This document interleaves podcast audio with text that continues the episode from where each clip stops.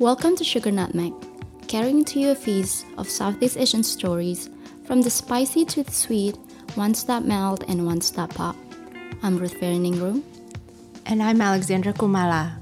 In this episode, we have our feast in the East East, or the land of the rising sun, otherwise more commonly known as East Timor, also known as Timor Leste or Timor Lorosai.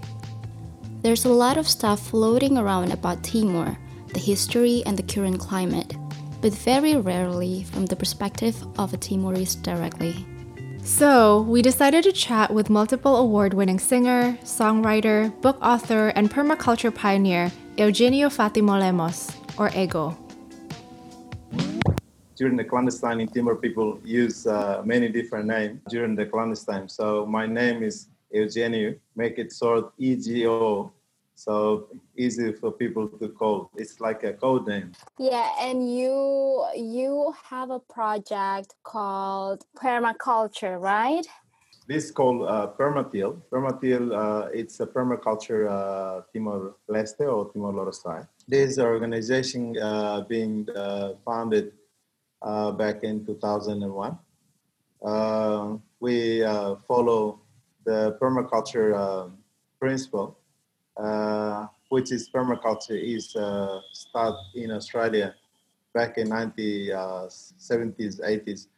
So the the permaculture uh, Timor-Leste, Permatil, our main uh, activities is uh, look at the natural resource management and also uh, water conservation and um, also promoting agroecological uh, farming system and we also doing the advocacy work, which is uh, to do with the school garden program with Minister of Education. We're doing advocacy also through uh, Minister of Public Work, especially water and sanitation, to do uh, uh, groundwater uh, rehabilitation and spring protection.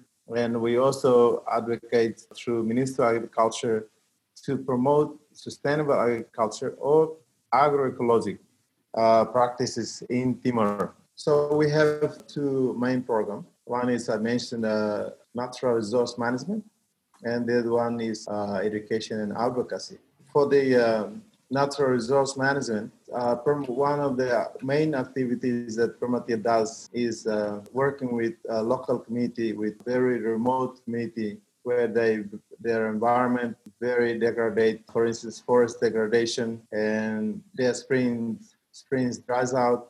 So that's the target area for Permatil. So we uh, go and create a catchment uh, system, catchment area to capture the rainwater during rainy season, and also in order to do uh, spring restoration. So these activities uh, cover uh, almost whole Timor, and so this uh, work is to do working with the Minister of Public Works, especially water and sanitation, we're also working with Secretary State of Environment. Uh, we're also working with uh, yeah, different stakeholders in Timor. Second activities is called permaculture uh, gardening in school. So this is collaborate with Ministry of Education in Timor. Back in 2013, Permatil, we work with Ministry of Education to develop a curriculum, national curriculum for school gardening, which is called permaculture gardening in school. So this is now it's a being compulsory subject for throughout the whole Timor, and this especially for primary school. So Permatil has uh, successfully established about 253 school garden around Timor, and we still continue until now.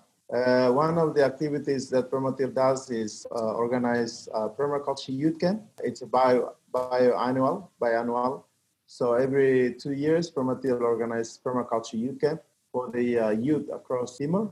And also we sometimes we inviting uh, youth from other country to join. The other activities is we call uh, Perma Youth uh, Water Camp, which is we just finished one last week. In the Perma Youth Camp, we have about uh, nine training workshops. It's including uh, aquaculture, horticulture, agroforestry, water conservation, cooking, traditional cooking workshop. So about nine training workshop.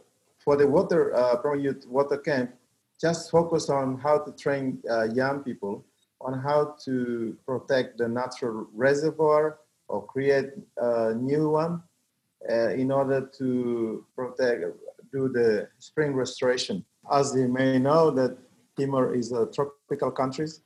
Uh, we have uh, rain, but it's very short. Most of the rain is flowing straight to the uh, ocean and causing a lot of uh, uh, landslide, erosion, and even this year, March, March this year, flooding mm. back in March this year. So the Perma, Perma Youth Training Camp on Water is basically training the youth how to uh, control the erosion by creating uh, terraces, catchment, especially upstream area, uh, in order to slow down the, uh, the water runoff. The past activities has contributed to so many uh, community that uh, those spring that dries out a couple years ago are starting to revive again in order to help so many local community access to clean water as you know, uh, in Timor, many of the uh, people who go collecting water is women and kids. So they're walking uh, distance to collect water for their family. This water uh, uh, conservation activities is to help to, to cut the uh, walking distance by the local community in order to give more time for the women and the children to have time to relax and also study and do other activities rather than uh, spending whole uh, day collecting uh, water or searching for water. And also, one of the activities Permatil does is uh, called Permaculture Kids Camp. So the Permaculture Kids Camp is uh, also biannual. Uh, next year will be Perma Youth Camp, and then the next following year will be Perma Kids Camp. So the Kids Camp focus on the, the age 12 to 17 years old and the, the, for the perma youth is uh, 18 uh, years and above. Yeah, Permatil does, uh, it's a small organization. Our contribution to uh, Timor is uh, you make a grand contribution to Timor. Yeah. yeah, I think you got cut off a little bit over there. So, what actually started causing the landslides and the flooding and the erosion? As you may know, Timor is a mountain, more mountainous compared to the lowland. The highest uh, mountain is about uh, 3,000. And then um, we have the flatland is a very small percentage. The people burn the grass and this contributes to landslide. Yeah, I'm curious if is the the water shortage only like happened in Dili also or it it happening throughout uh, Timor Leste? Uh, because of the drought. Around the, it's uh, only mainly around the uh, coastal area. I'm curious about the process of getting permaculture and school gardening to be implemented all over the whole nation because normally in the countries that I've lived in, it's extremely hard to get a curriculum to be standardized, even in just yeah. one city. Um, Mm. So the fact that you successfully were able to do that for your entire country, that's really amazing. And I'm curious about the process. Yeah, the uh, the process first, I have to uh, go and work directly with Ministry of Education. Uh, I spent time three years uh, working with Ministry of Education, like involved directly in the curriculum. That's why I include school garden part of the uh, discipline of art and culture called the unit called uh, permaculture garden. After we finished writing the curriculum uh, in 2015, and the curriculum being approved by the law in 2015, and then Minister of Education also, they have organic law within Minister of Education to establish uh, like a national department of school garden to looking after school garden. So I worked one year within that national directorate, and then I I have to uh, leave Ministry of Education in December 2017, come back to Permatil because I I want to uh, work in the field rather than in the office. After I, I came back to Permatil, then we lobby with different funders to fund the school garden development across the whole country. I'm curious, Ego, can you uh, speak Indonesian or no? Yes, I'm. Uh, I speak fluent Bahasa Indonesia. So, like, did you spend like some times in Indonesia before, or have you been to Indonesia? Uh, I used to. I, I spent my whole study during Indonesian time. I my primary school up to uh, my undergrad study using Indo- Bahasa Indonesia. Ah, So I never, I never study, never study outside of Timor. I study in Timor from my uh, my primary school up to university uh, in Timor. So using the uh, language of instruction is Bahasa Indonesia. I'm wondering, is that still the case there, or is it just like the the money language or like uh, the work language? Do you ha- still have to learn Indo- Bahasa Indonesia in school, or now it's stopped? During Indonesian occupation, it's a compulsory for everyone to speak Bahasa Indonesia. Now still uh, 50% of the population speak Bahasa Indonesia. Bahasa Indonesia and uh, English is and other language is become uh, extra language that uh, kids uh, learn. It's like market uh, language. And also, I think because many of the Indonesian TV channel is being accessed in Timor, so many, almost whole family, every family in Timor, they watching uh, Indonesian uh, drama. Oh, really? Wow. From like the national TV, like RCTI and like Indosiar. Like Yeah, yeah. that. Yeah. all, Oh my all gosh. of that channel is being accessed in Timor. So that's why very funny, very funny uh, when kids at school they learn the language of instruction is Tetum and Portuguese. It's uh, like a national language. But uh, when kids go home, they're watching Indonesian TV. Are there Timor TV channels? There is uh, about two national, maybe three broadcasts in Timor, but I think because of the program, maybe, so people don't watch much. Only for news, for the national news only. Uh, for the other program like drama and uh, movie, I think mostly they choose Indonesian uh, TV uh, because a lot of uh, drama is being broadcast by Indonesian television. I'm curious how East Timors communicate with West Timors. Are you using Indonesian language or you guys are talking in Tetum or in English? With West, with West Timor, uh, bahasa Indonesia. Bahasa Indonesia? Yeah. Yeah. And West Timor, some of the uh, community they speak Tetum, called Tetum Terik, which is uh, one of the dialect in Timor, also Tetum Terik. So you were saying that there's only two or three Timor channels, and most of the drama and the series are Indonesian series. Are there actually a lot of Timor kids or youth that are interested in storytelling and filmmaking or producing all of these entertainment content? And how is that education, particularly maybe for arts education, beyond the basic education? What is the education like for arts and music um, and things like that? Well, honestly, I think Indonesian TV is very influential in Timor because uh, many of Timor society watching uh, Indonesian TV, so they're being influenced, uh, inspired, uh, especially through uh, film industry, and I think many of the Timorese filmmaker they learn a lot from Timor, uh, from sorry, from Indonesia, and even uh, most of Timorese TV broadcasts in, in, in Timor they they've been sent to Indonesia to be trained for uh, doing uh, TV broadcasting. One because it's cheap. Second because of Tim, uh, Indonesia have so much uh, TV program.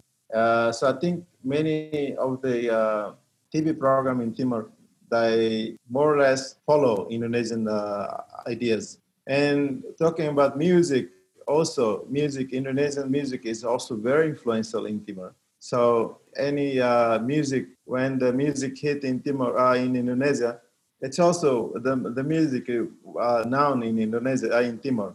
So many of the kids already know the, the, the song or the music in Timor already because of the technology. And even the musical uh, band, like a pop band, most of them follow Indonesian uh, music style as well. Yeah. So Indonesian uh, is quite influential to Timor. Since Indonesian uh, pop cultures has such big impact in Timor. How is the government applied the history of what the Indonesian government did uh, in the past? Are they like transparent and like educate the youth with like the, the actual atrocities that the military Indonesian military did? Well, I think in terms of the relationship between Indonesian government and Timor government, very strong uh, relation. In fact, that the regime we call regime uh, in the past. The regime is not only impacting on the Timorese people, but also impacting on Indonesian people. That's why uh, we always aware that Indonesian before is not same as Indonesian today. That's why the relationship between the government, relationship between people to people is getting strong and strong. So both country uh, is trying to build a relationship and using the, the old the past story as a lesson learned so that we don't repeat that again in the future. In one of our previous interviews, we talked to a photographer from Myanmar, and she's saying that in one of her projects at this this specific region in Myanmar, the people over there are sort of the oppressed minority. And those people from that region couldn't tell the difference between Burmese military and Burmese people. They just mm. said it's it's they couldn't distinguish. And so the fact that you know you're saying that the youth today um, are able to tell the difference and they're able to distinguish that that's something Mm. I feel like that's something really amazing to me, but I also wonder how aware the youth in Timor is because I feel like a lot of the times in many places people tend to jump and think about like technology and internet and like all of mm. these advancements yeah. and aren't fully aware about the history or why things are the way they are in the present. Mm. Yeah, I think the good thing is Timor uh, independence in millennium, where uh, the technology is uh, very modernized. So that's why the communication is now is advanced and easy for people to get connect each other. That's why I think uh, the youth, Timorese youth, they follow what's it called? Uh, they follow the trend, trend of modernization just depends on how they use the modern technology for learning, for education, and also for um, like uh, learning about history. So you know, compared to our my my time during Indonesian occupation, so hard. Even uh, you don't see uh, watching like a, a, TV news or radio. Like if you listen to uh, Radio Netherlands, for instance, you will get uh, suspect as a someone that uh, trying to get information about the struggle and so on. So you might uh, even suspect by the military, and he can be arrested uh, anytime. So today is uh, different. Today is uh, it's a globalization, and the technology uh, is facilitate people to get information anywhere they are. As I said earlier, the history as a lesson learned for all of us not only for Timorese, but also good for Indonesian people to uh, understand how the past situation during the regime and what's the different the, this, the difference uh, today. Like uh, during the uh, struggle, Timor struggle, not many Indonesian people understand how difficult is Timorese uh, struggle because the media always manipulate the whole information. But because of the uh, economic situation, the political situation around the globe, and also impacting on uh, Indonesia in 1997, so the movement, student movement in Indonesia, it's become like a rebel and to starting make Indonesian people or population aware of the regime itself. So that's why I distinguish that it's a, a regime. It's not about the, the government. I think the regime is not only impacting, uh, contribute to trauma and uh, conflict in Timor, but also it's also contributing to trauma and conflict uh, within Indonesia itself. Yeah. So yeah, so I think now it's a different. Yeah, I agree when you said a lot of Indonesian people don't understand what happened in Timor Leste during that time because I think I remember I was like 10 or 11 years old and watching TV and all I, I could see is just like the military like walking around carrying guns and uh, uh, yeah and I think that was the last time. Maybe I'm not I'm not curious enough in my youth to like dig deep what happened in Timor but yeah that's good that the new generations now try to uh, level up and, and then try to uh, balancing the the Indonesian culture and then the past. But what about the the old generation who went through that time?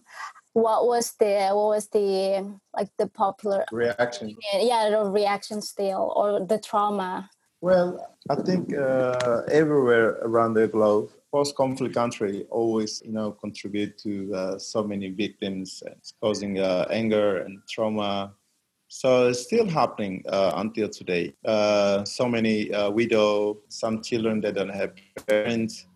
Like I give an example, and I lost my three siblings during the war, and now I have just survived with my family. Is me and my mom and this is again, it's a, if we don't understand how to get away this anger and trauma, it will contribute to a, a very negative aspect uh, from it. So I think many of the older generation, they aware that what happened during Indonesian uh, occupation, it's a, a regime. Yeah. It's like a, a system that being created in a purpose to for uh, how say pressure people and also creating a lot of violence and conflict.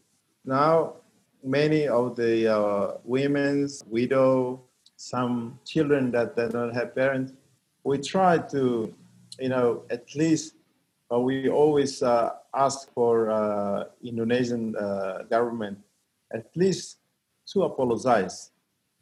Yeah, to apologize what happened in the past, even though it's not them is uh, doing that.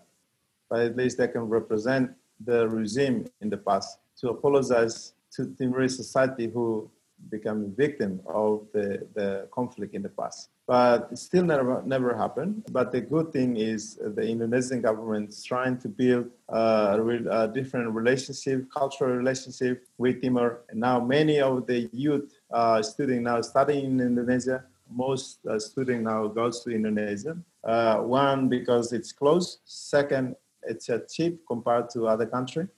And also, many of them speak Bahasa Indonesia. So um, hopefully, in the future, people can using can express their anger and uh, trauma. I'm glad that I have the musical uh, blood in my my body uh, through my mom and my father. That's why you know after we back in town in 1979, 1980s. Uh, I'm so surprised that my mom still kept one of the mouth harmonica with her, and she keep playing the harp until uh, I went to primary school. And I started to, uh, you know, get into music, and I love singing, and I love uh, learn the instrument. And she keep encouraging me to be to become a musician. I think uh, my musical. Uh, so I think without music, I don't know what happened because I might uh, end up in a mental health hospital because uh, uh, probably too much stress because I don't have a father and I don't have uh, my sibling as well. But because of music, I have a connection with my neighborhood friend we sing together, play instrument together. All of this is a, for me, it's a very positive way how to transfer your emotion, your anger, your trauma through music. And then 1989, I started writing a song. It's uh, called Tos Nain. It's a farmer song, which is I starting to express my feeling about how important is the farmers in our society and why my generation need to uh, thank our parents through you know uh, study hard and do not miss the school so the music is about that so if you go to the um, uh, google ego lemos uh, alphabet song so now that song is being used by ministry of education for the alphabet song oh I saw so, your video in on YouTube, like the one that you were like playing guitar on the beach or something. Maybe that was the one. Is that uh, or documentary about uh, the growing art scene in Timor Leste? I think in Dili. Oh, that's that's a different video. This oh, one, this uh, it's a it's a, an animation. It's an animation. Oh, it's an animation. Yeah, so that song is being used by uh, the Ministry of Education for uh, alphabet song. Like uh, in English, uh, kids singing "Twinkle Twinkle Star." In uh-huh. Timor, they're using this song for the uh, the alphabet. Oh. Ah. So now uh, kids across the country they learn alphabet using this song. Yeah, and then I continue uh, write many songs about environmental song, peace song, and and some of your songs won international awards, right? Yes, that's for the uh, the film of Balibo. Mm-hmm. Yeah. Do you feel that as someone from Timor that when you perform for an international audience that people have certain expectations about you being a Timorese artist and singer? Well, uh, first time it's a bit hard when I first performed in Australia, uh, Melbourne, with my uh, band, uh, 2001. That's first time with a big choir, the concert called Concert for uh, East Timor. And then after that, 2007, I went to a festival in Australia again to perform as a solo performer. Then where I met uh, my musical producer. Since that, I get many, many invitations to perform around uh, Australian festival, Australian music festival, and also I travel uh, around the uh, many countries, UK, uh, also in Germany here now. Slowly, so you traveled a lot. Yes, before COVID, I mean, I traveled a lot. How's the situation in in Dili right now? Dili is fine. It's normal. It's normal. Yeah, and because uh, the case is very uh, like a, just one case, so it's a within within the country is fine only the lockout, lockdown only for the uh, border, uh, for the land border and also airport. But inside the country is everything uh, running normal. So I suppose uh, next plan next year I'm already scheduled to tour Australia with uh, Choir to uh, maybe about 10 festival in, in Australia. Yeah, many requests. Uh, only sometime I prioritize my activities, permaculture activities, and helping the youth, the young people. So music is like my extra uh, activities that I'm, I'm doing.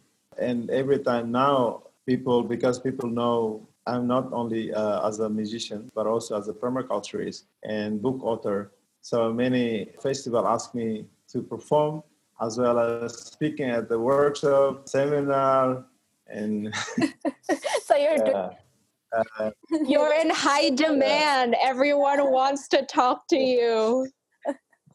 Yeah, and uh, visiting uh, schools and yeah, inspired about school gardening in yeah. Timor and yeah. So, but what inspired you to do this um, permatil education for children? The reason why I choose children because children is the next coming generation.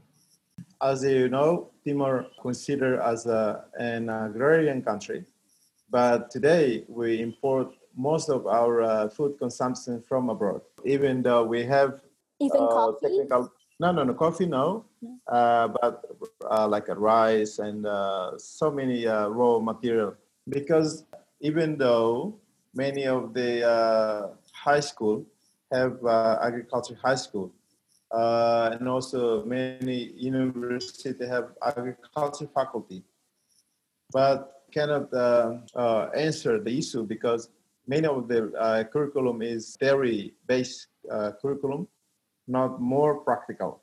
And we have so much potential. We have uh, abandoned land which is unused. That's why if we could prepare a young generation, the school garden is not about production. School garden is about facilitating the school to learn the whole process of planting the plant caring, good soil, and so on.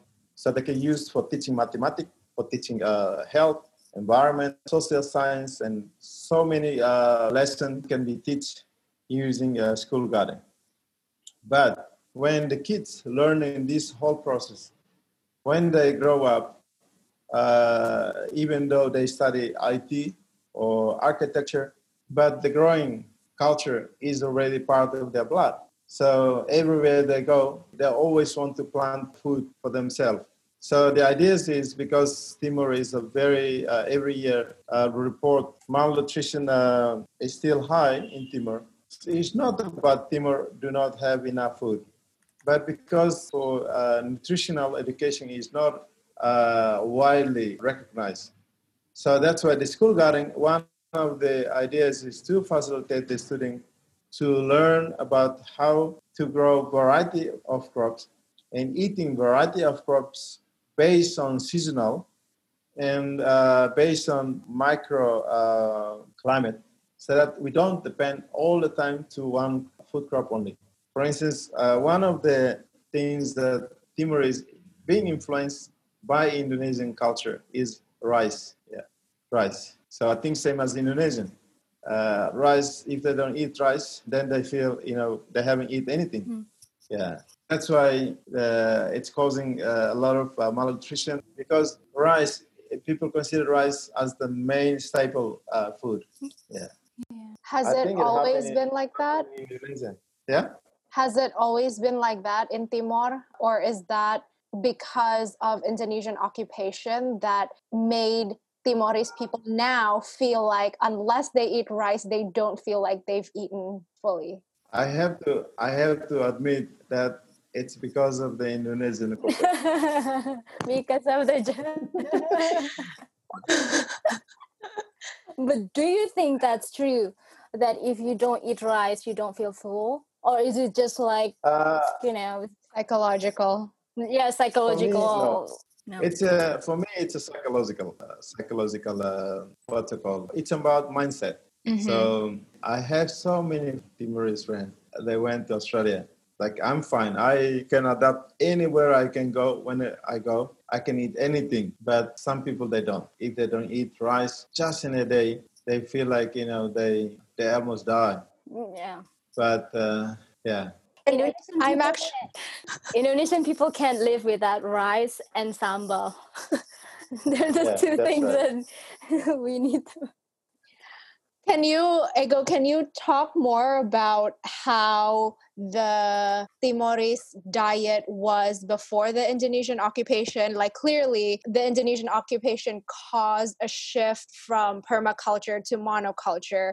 Um, but I'm curious about before that, during the Portuguese colonization and pre colonization with the native indigenous lands? Well, according to the uh, prehistory, rice is not part of our uh, diet. Rice is being introduced. The main staple is uh, root crops like taro, cassava, uh, yam. That's a part of the staple in the prehistory.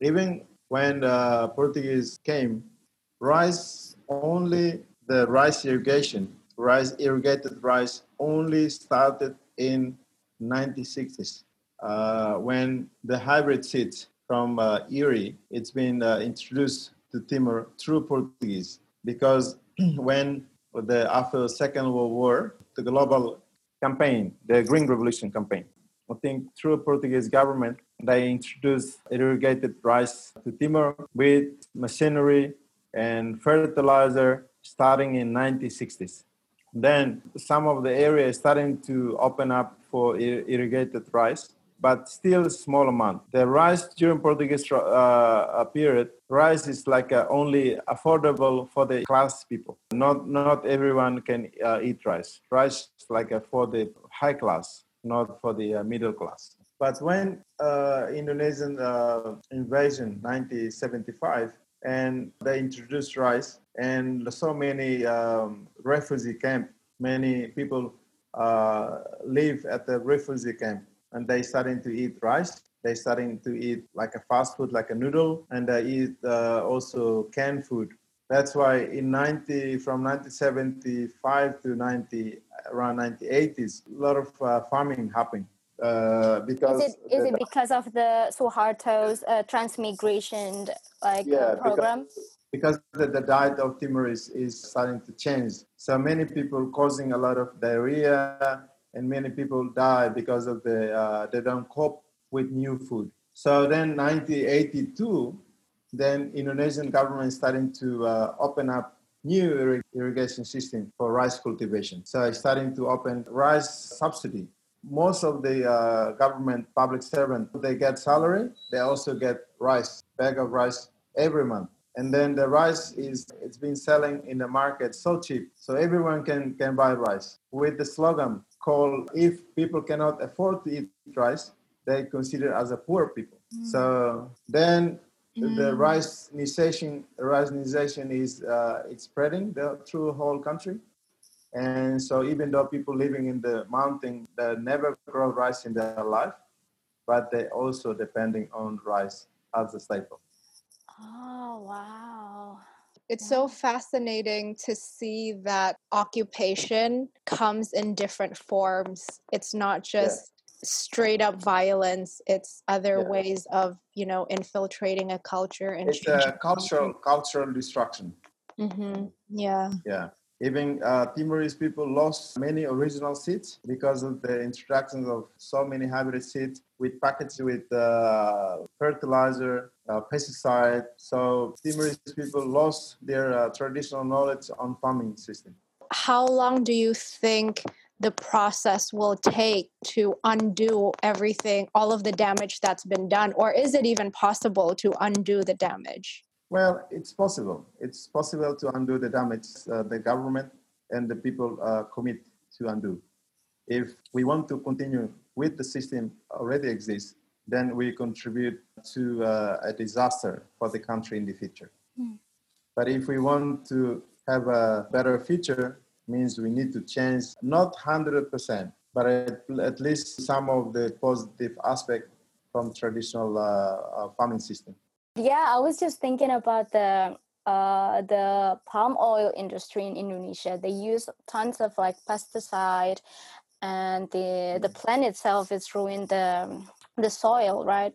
I I feel like it's it's gonna be hard to uh, revolutionize or bring back the old way of planting because it's such a big uh, industry. I feel like the government is just gonna i don't know i don't think they're gonna do something big about it in terms of what do you call that like regenerate the soil I feel like there's also, from what I understand, like once soil has been changed so that it's built, so that it plants palm oil, I believe that it's impossible to change it back. Oh. Right? No, or it takes it takes a long time. I don't know. Time. It takes a long time. So mon- monoculture, from my perspective, monoculture is it contribute to uh, destroy agro uh, biodiversity of the area. Also, it's destroy the also the land biotic in the soil itself and changing the whole uh, ecosystem and changing the whole landscape of the area. And people become dependent. And monoculture is always promoted by the industry because they, they look at uh, big scale and can uh, produce a lot and can be uh, market oriented. So it's a, it's all about money. Permaculture uh, perspective, uh, we have to choose either way. We choose the people or uh, people and the planet, or we choose the companies or the industry that will destroy the people and the planet. I think it's very, very hard, not only in Timor, because of the profit people uh, tend to ignore about the people. I don't know. Uh, it's about greedy. People prefer to destroy the people and the planet in order to make profit rather than choose the people and the planet so that we could live to pass on this planet to generation to generation. So that's the worry. Even in Timor, I still worry with our uh, leadership only small percentage of people aware of you know balance between uh, economic ecology and socioculture. So if we don't uh, make balance these three aspects, if we just focus on economic, then we'll destroy the ecology and we'll destroy the socioculture of the people. Yeah, I'm actually interested because before this you were saying that you were saying that it is possible to undo the destruction that has been done if the leaders are willing to actually put in the work of doing that. Do you feel like the leaders in Timor are willing enough or are putting enough work into actually fixing all the destruction that's happened? Well, I have to admit that not many people think like that. It's a very hard as a country just out of the uh, post-conflict country. It's very hard because uh, we're being influenced so much by the uh, globalization. And uh, people tend to choose they're choosing more uh, market oriented than how to revive how to restore the environment and also reinforce the social culture of the people. As i mentioned uh, three aspects. Economic uh, if we're talking about sustainability we have to have balance between economic, ecology, and socioculture. If we only have one aspect, then it's not sustainable. I'm curious, um, Ego, if if I can sort of comment on something that Ruth said earlier, where when we were younger, living in Indonesia, we didn't know much about Timor. But even now, I feel that the Indonesian youth today are still very unaware about Timor. So it's kind of unbalanced because you were saying Timor youth is very aware of Indonesian culture, Indonesian music, Indonesian mm. entertainment, but it's mm. not the same the other way around. Yeah. And I and I also feel like there's a lot of misconception, like there's a lot of talk about Timor and the people talking about Timor are not Timorese people. The people talking about Timor are Australians or Indonesians, oh. but oh. but not the Timorese people themselves. So oh. I guess I'm curious about your opinion about that. And again, like clearly we both know that your individual opinion is also your individual opinion and there are like hundreds of thousands of other timorese people who probably have different opinions from you but yeah i'm just curious about that because it seems that all of these conversations about timor are by people who are not even Timor or who have never even been to Timor? Yeah, it's very interesting. Uh, some of the uh, people, not Timorese uh, people, uh, depends on the context what they're talking about. Some who involved in the solidarity movement during the struggle, they might have a different opinion about Timor. But those who just know Timor after independence, they might have different opinion about Timor. I give an example. When Timor is still under Indonesian occupation, uh, many solidarity groups around the globe are supporting East Timor for struggle, but it's a very, very small group of them. But after independence, many of the international uh, community come to Timor not because they part of the uh, solidarity movement, but because of they come as the UN mission aid agency, look at Timor as a poor country, as a, a new country, and that they want to help Timor because they use Timor Timorese uh, disadvantage to make profits for themselves.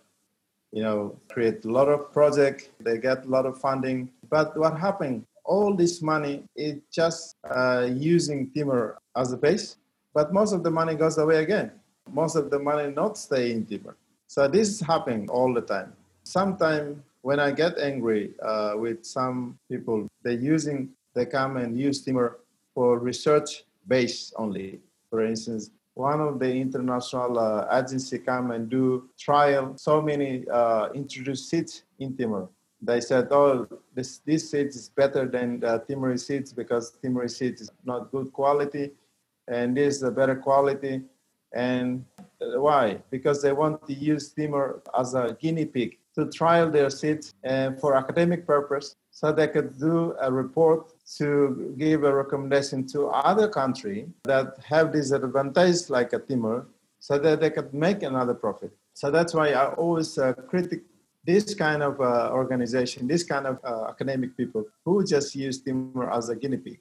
That's why they always say, "Oh, Timorese, they're so poor. Uh, you know, we need to help them." That's why it's, it's a very hard. But those people who are involved in the Timorese struggle, like giving a solidarity, you know, they come to Timor maybe uh, once in five years or once in 10 years. Some of them nor, never been to Timor after independence.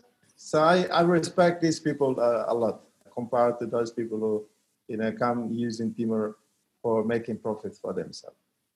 If I may ask another related question, when I am talking to my friends who are about my age, one of the big debates is that they believe that Indonesia was trying to build infrastructure in Timor. And then mm. after Timor independence, it's quote unquote independence, but actually now Australia owns Timor and it's basically the same thing, except it's white people that are benefiting instead of Indonesians benefiting. I feel like that is the the persisting idea that so many people mm. have, mm. particularly young Indonesians. And I'm curious about your comment on that. Well, I totally, uh, you know, uh, I have to thank that Indonesian during the occupation admitted that the Indonesian government they contribute to some of the infrastructure, like they're building uh, many roads, uh, irrigation, uh, many schools, uh, giving many scholarship for Timorese people who never access scholarship during Portuguese time. from my opinion, if that development is purely because want to uh, develop Timor as a part of Indonesia at that time, I think most of the people will continue maintaining with Indonesia. But because of the other way around, this infrastructure is like an attraction for Timor so that Timorese can be um, integrated to Indonesia and then whoever against that, they will be become rebel, and they will be, uh, you know, Indonesian military can arrest them, and a lot of violence. So that is why so many Timorese against uh, Indonesian occupation because of you know violence. That's why I'm saying it's a regime. It's an, it's not about Indonesian, but it's a, a regime that time is really really uh, they done a lot of crime against humanity uh, that's why I don't think even Indonesian people they don't like you know so uh, even worse for uh, Timorese people. But today, after Indone- uh, East Timor independence, I think it's it's wrong to say that uh, East Timor owned by Australia. It's totally wrong because Timor is uh, independent country, and we have our uh, sovereignty. And even though the Australian uh, presence, it's because of, you know, one, they contribute to uh, Timorese uh, development. Second, because of the oil and gas. But it's not necessary that Timor has to be part of Australia. It's a totally uh, wrong perception about that. Because uh, I think East Timor is totally different to other uh, Pacifican country. Like other Pacifican country, they uh, I think they totally controlled by Australia. But Timor, we you know respect uh, every country, a neighbor country. Uh, we create a good relationship between Timor Leste, East Timor, and neighboring country, and even with all the uh, continent. You know, Timor joined CPLP. It's the Portuguese-speaking country. It's a cover Africa, uh, Europe, and also South America. And also Timor is trying to join ASEAN so that Timor can, you know, uh, have a network throughout the whole uh, ASEAN country. And also Timor is trying to build up a relationship with all the continent in the globe. So I think the perception, uh, I don't know, uh, depends on. I think maybe the perce- perceptions uh, started because of the maybe the oil industry on that uh, part in between the, uh, Australia and East Timor. Mm. But what do you think of the industry right now? Are you guys like sharing uh, profit because it's still part of East Timor, right? Yeah, it's uh, it's how every uh, the revenue it's owned by East Timor. In terms of the uh, how say exploration, of course, it's dealing between Timor and the company, uh, Australian company. So that's why uh, if we're talking about business, of course, we need to have a share. The share it depends, 50-50 or 70 or 30 percent. So right now the share is 50-50 because East Timor don't have a resource, human resource, financial resource to have fully control all this revenue. That's why we still need to share. If we don't do that, then where can we get the money to develop the country? So that's why now we still um, had to work with different country, different neighbors country, with uh, the companies where we could, you know, using uh, the natural resource to develop the country for the uh, better economic and future. Yeah, and I also think that the the Australian theory also being used in conversation about West Papua. Because like they've been like demanding their own independence and like i think a lot of indonesian people think like well if we let them go then australia is going to own them. It's always australia i think because it's like the big and uh, powerful country down south Mm. probably the reason why Yeah, Yeah. that I feel like Yeah. that that is also the debate that is currently going on right now where a lot of younger Indonesians who didn't live through the struggle and are were not aware of the Timor struggle, they're like, "Oh, if Papua wants to become independent now, they're just going to be like Timor and they're going to be owned by Australia." And so that's that's the narrative that's been manipulated and used. Well, from my uh, my point of view, yeah, I think if we don't want to happen like Timor, I think Timor, uh, East Timor is a good lesson learned from Indonesia, same as West Papua. If you know the Indonesian people advocating on the government, especially the military regime, to you know at least consider the Papuan people as the Indonesian people and respect their right and you know uh, stop the violence and let them live like Indonesian people and build this relationship. And I'm sure most of the Papuan people will man- uh, choose to maintain live with Indonesia. If we ignore and let the military regime to make the violence, create um, what's it called crime against the humanity in Papua, and then the Indonesian youth ignore that, then we cannot uh, blame the West Papuan people because that's their right to uh, determine their, uh, you know, because same as Timor, it's good. It's a lot of contribution from Indonesia, but because of we don't like crime, we don't like violence, we don't like rule. So I think it happened all over Indonesia. So if we could, the Indonesian youth can advocate that to make sure that this violence not happen again in West Papua or other part of Indonesia, I'm sure Indonesia will be united and be strong. Actually, is it true that the infrastructure that was built by Indonesia in Dili was destroyed afterwards because they're like, "Oh, you don't want to become part of us, so let's just destroy all of this these things that we've built." Is that true? I don't know uh, much the, of the plan, uh, but uh, honestly, not all of the infrastructure is destroyed.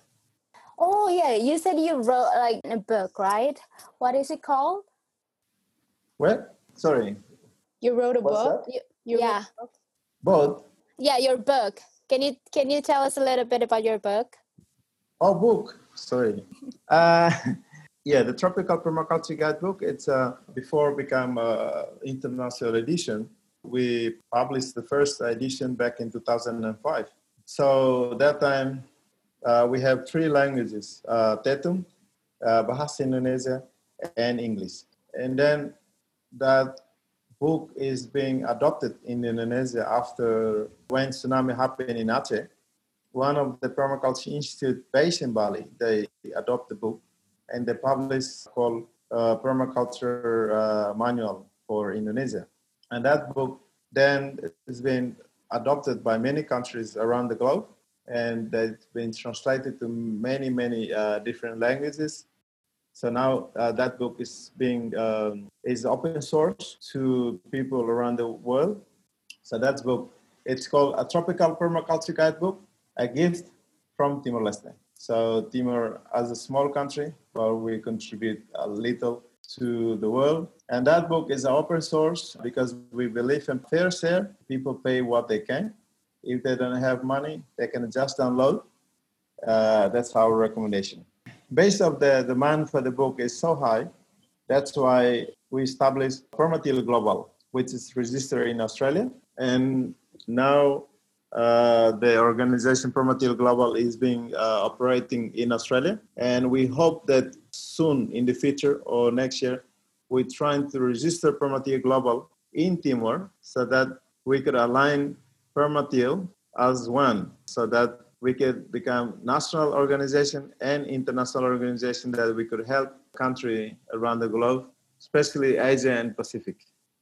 I have I have a question because when I was doing uh, my research about East Timor, I was wondering because here in America, uh, we're in a time when like a lot of people protest to like put down like a certain statues. They are uh, that are like a symbol of colonization or like a white powers. Is there any like statues in Timor let's say, that a symbol of Indonesian power in a way. Because well, the only yeah. one I found is like the Jesus one from Suharto. And I was like, that is such a clever way to like, because how can you put that down? It's Jesus. well, for us, uh, for us, history is still the history. Yeah. Uh, we don't we don't want to lie about history. So anything is being built, is we want to maintain as a history, so that people know that Timor, it's been uh, colonized by Indonesia before. Even we maintain the statue or the building from uh, Portuguese time because we want to maintain the history, and that's become the what's it called the heritage uh, of Timor. So why we have to destroy the statue? It's nothing wrong with the statue, just about the history. If we could use this uh, statue we could telling a lot of story to our young generation about Timor become independent. Yeah, I agree. I agree. But at the same time, I feel like because Indonesia still have like tons of uh, buildings that are like originally uh, yeah. built by the Dutch, and we always yeah. remember that oh yeah we were colonized by the Dutch, but we never yes. have that like symbol or statue or something that would remind us of, of like one regime did at some point that would remind us like we don't have that so. I also feel like in Indonesia there's this there's this mindset that and maybe this is also because of education where we look at these buildings that were built by the Dutch colonizers and a lot of Indonesians seem to admire that because there's this internalized um, subjugation of some sort where it's like oh mm. my god like european buildings like that's so beautiful and amazing.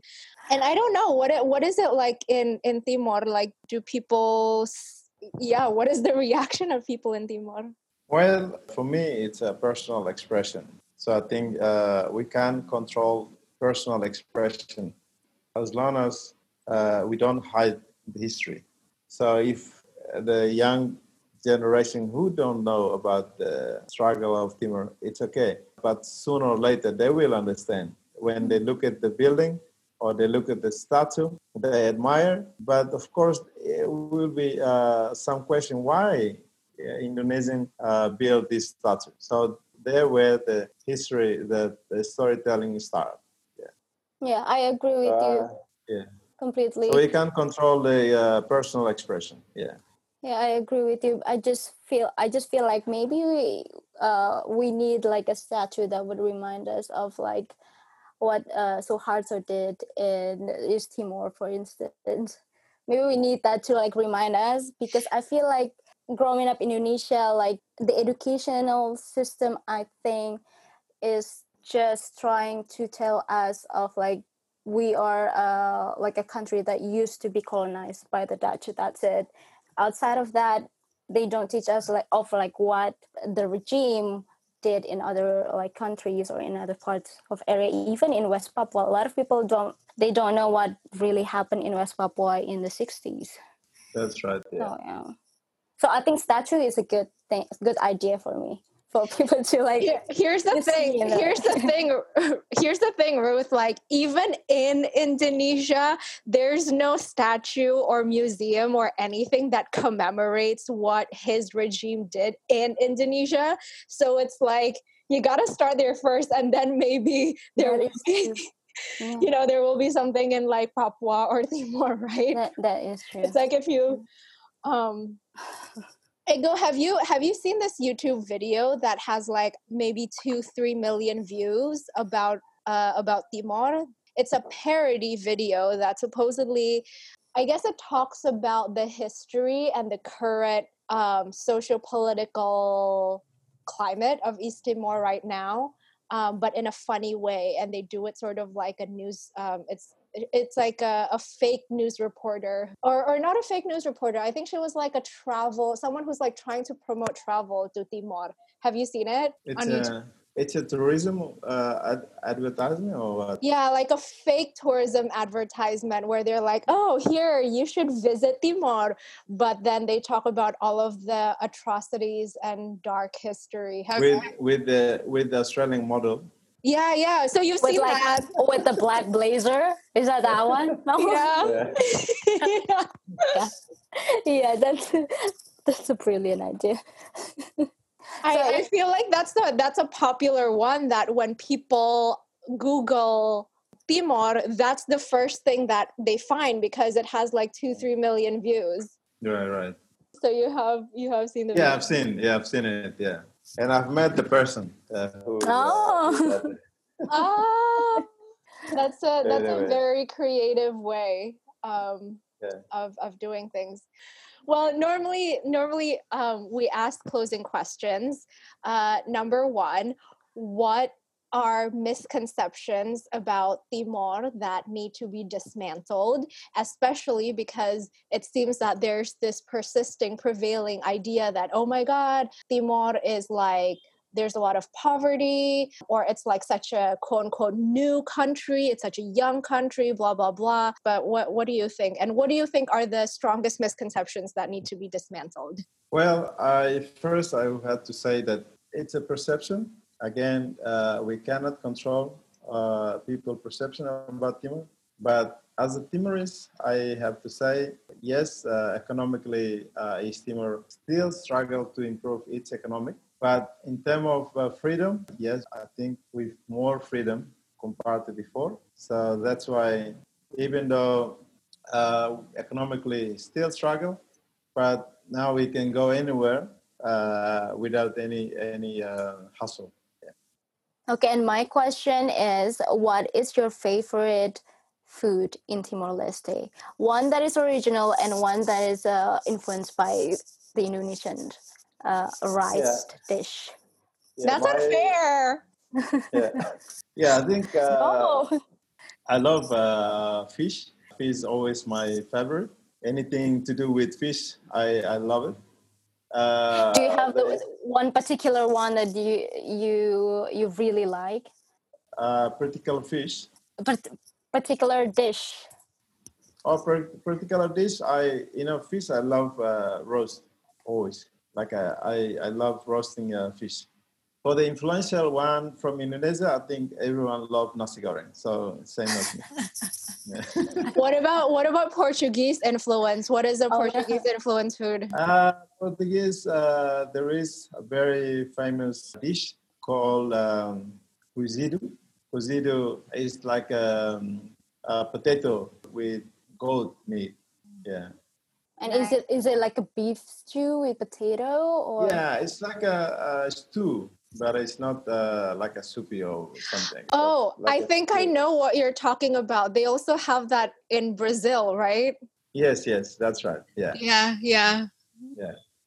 Oh, and I have one more question. If uh, the listeners want to know more about East Timor, do you have any literature or um, artists that you recommend? Literature, I think uh, many will be in Tetum, but I think many uh, in terms of books. I think many uh, books is being published uh, around Timor history, and I think people can uh, Google. I think they will find many source in terms of music, uh, it's quite hard because not many music, Timorese music, it's putting on iTunes or something like that. But definitely can find some uh, music. I think there is couple. Mine is on iTunes or Spotify. You can put Ego Lemos. You find my music on Spotify or iTunes. Yeah. Why do you think it's hard for uh, Timorese uh, like musician to have their music to be published? What's the because obstacle? My, I, my music is being uh, published, uh, produced in Australia, and then it's uh, published by Australian uh, music producer, and so that's why it's it's on uh, iTunes or Spotify. But the mm. obstacle for uh, Timorese artists to do the same is because not many uh, Timorese artists have a lot of opportunity to go go abroad for performance. So that's why a lot of uh, challenge, obstacle for Timorese artists to be uh, publish their music in the global uh, market. Right, right. So yeah, Alexandra, do you have extra questions for Ego? How did you can like? I'm just curious. How did you meet that model in the video? oh my god. You're so obsessed with that. no, I'm just I'm just curious into like that was so unexpected that I just thought about that and then it turns out you met you met them. Well, I can't remember exactly, but maybe around 2012, 2012 or 2015. I don't know exactly, but accidentally, um, I'm at a, a, cafe with my musical product, uh, producer from Australia, and while we're talking about uh, doing some musical concert in Dili, then the uh, tourism uh, people came with this very tall girl. Uh, of course, she's beautiful. And they introduced, she's the one now doing a tourism uh, advertising for, for Timor. So that's how when we shake a hand and say thank you. And yeah, that's how I've met. Yeah. Yeah, a lot of story I could tell. Yeah. Yeah. Well, I want to thank you for your time, for spending your afternoon with us. It's I've learned so much chatting with you, and I feel like about, about that about that Australian lady on the video. you learned so much about it. oh, that's funny.